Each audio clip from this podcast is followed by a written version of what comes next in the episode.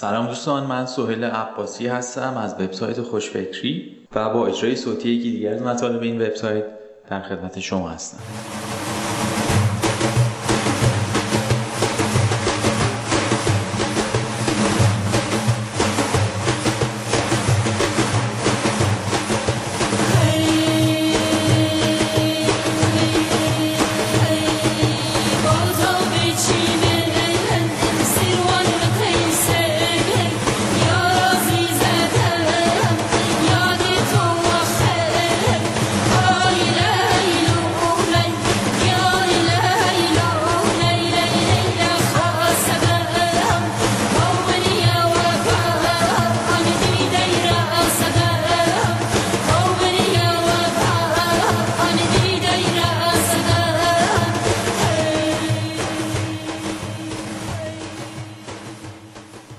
این مطلب هست برای راه اندازی یک استارتاپ عالی از کجا باید شروع کرد؟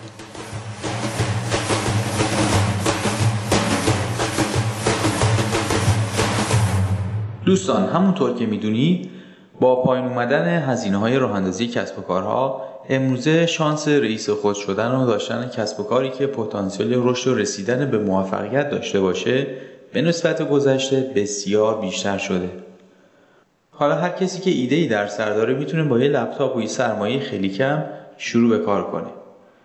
با این حال این یه واقعیتی که تعداد زیادی از این نوع کسب و کارهای نوپا که ایده های خیلی عالی هم دارن به دلایل مختلف به نتیجه نمی‌رسن و بعد از یه مدتی از بین میرن. از طرف دیگه اون تعداد کمی که باقی میمونن و رشد انفجاری می‌کنن دنیا رو به تسخیر در میارن.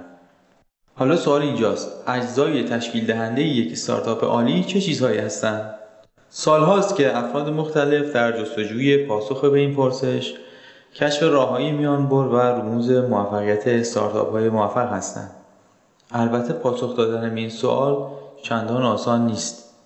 بسیاری از استارتاپ که در نگاه اول عالی به نظر می رسیدن اکنون از بین رفتن و در عوض خیلی هم که در آغاز کار مورد تمسخر بزرگان بازارشون بودن حالا بر همون بازارها حکمرانی می‌کنن. اما به نظر می‌رسه که استارتاپ هایی که به شرکت های پر رونق و پرسود تبدیل میشن حداقل دو عنصر مشترک دارن.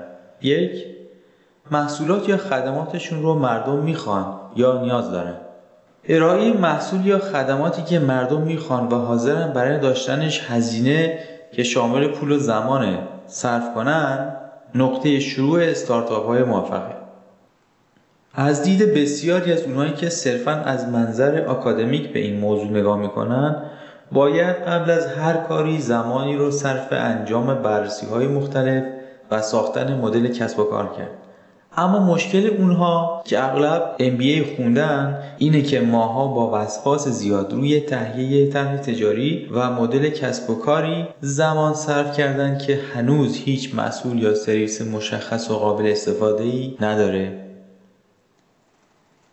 بهترین طرحهای تجاری دنیا برای محصول که به درد کسی نمی‌خوره و کسی نمی‌خواد هیچ کار نمی‌تونه البته تولید محصول یا سرویس به درد بخور قابل استفاده کار آسونی نیست و حتی صاحبان استارتاپ و شرکتهای موفق هم نمی‌تونن ادعا کنند از اول می‌دونستن چه چیزی رو با چه ویژگیهایی باید تولید برای مثال استیو جابز هم که از اپل بیرون رفت و استارتاپش رو نکست راهاندازی کرد. موفقیت تجاری چندانی با محصول نکست کامپیوتر به دست نیاورد برای این که یا سرویس شما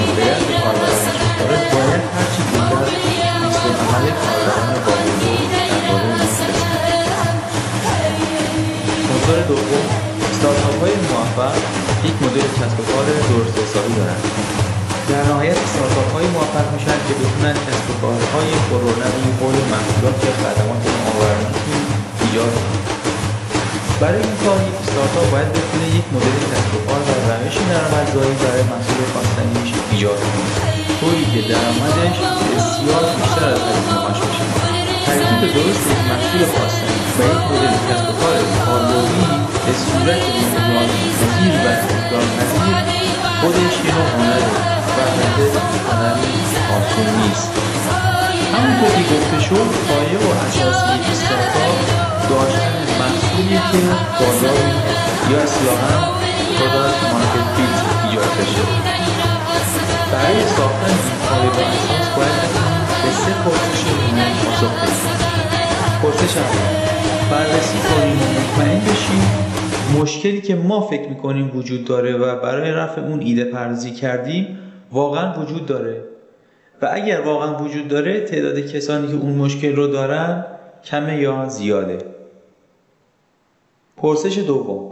آیا محصول یا خدمتی که برای رفع اون مشکل ارائه می‌کنیم حداقل ویژگی های مورد نیاز برای رفع مشکل رو داره یا نه؟ و پرسش سوم. ببینیم کسی حاضر خواهد شد برای چنین محصولی هزینه کنه یا نه. و تعداد اونها اونقدر هست که باعث سوددهی بشه. افرادی مانند استیو بلنک تلاش کردند برای مفاهیم بالا چارچوب‌های علمی بسازند.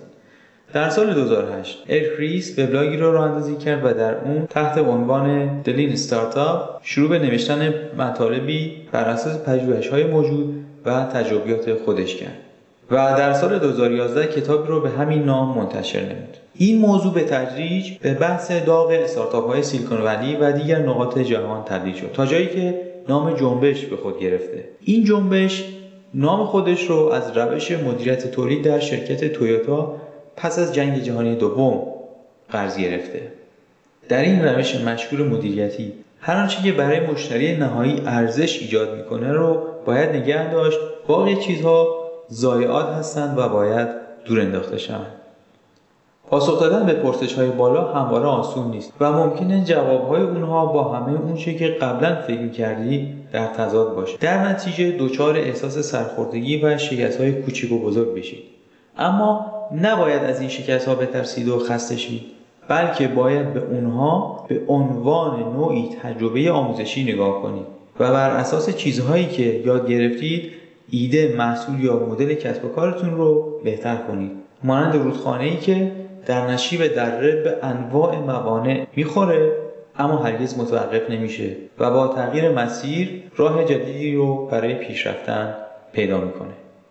باید تا اونجایی که منابعتون اجازه میدن تجربه کنید تکرار کنید شکست بخورید یاد بگیرید و اصلاح کنید. تا بلکه قبل از به پایان رسیدن منابعتون به پاسخهای قابل اطمینان برای پرسش های بالا برسید.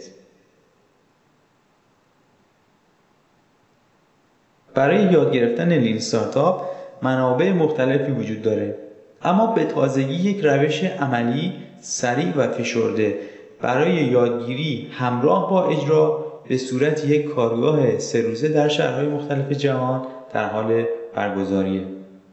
در این کارگاه آموزشی تجربی که Lean Startup Machine نام داره و بر پایه علمی مبتنی بر روش Lean استواره ابزارهایی مانند Experiment Board و روش ها و راه های کاربردی و جدیدی برای بررسی و ارزیابی ایده ها میزان انتباق اونها با مشکلات و همچنین روش های کشف و تایید وجود نیاز در بازار غیره ارائه و توسط شرکت کنندگان تجربه میشه. برگزاری لین استارتاپ ماشین در ایران. جالبه بدونید این رویداد در تاریخ 24 الی 26 اردیبهشت در تهران برگزار میشه. من هم به عنوان مربی در این سه روز در کنار شرکت کنندگان خواهم بود و تلاش خواهم کرد دانسته ها و تجربیاتم رو تا جای امکان به اشتراک بذارم و به شرکت کنندگان کمک کنم. به اون پرسش های مشهور پاسخ های معقول بدم.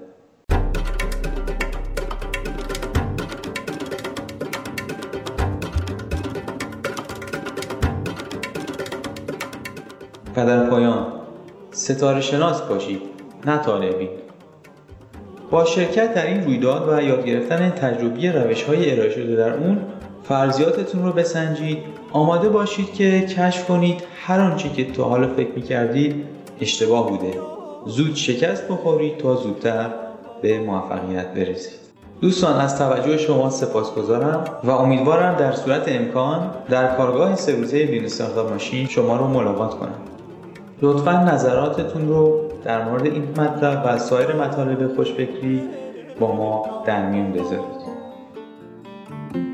من سهیل عباسی هستم و شما اجرای صوتی یکی دیگر از مطالب خوشفکری رو شنیدید. تا درودی دیگر بدرود.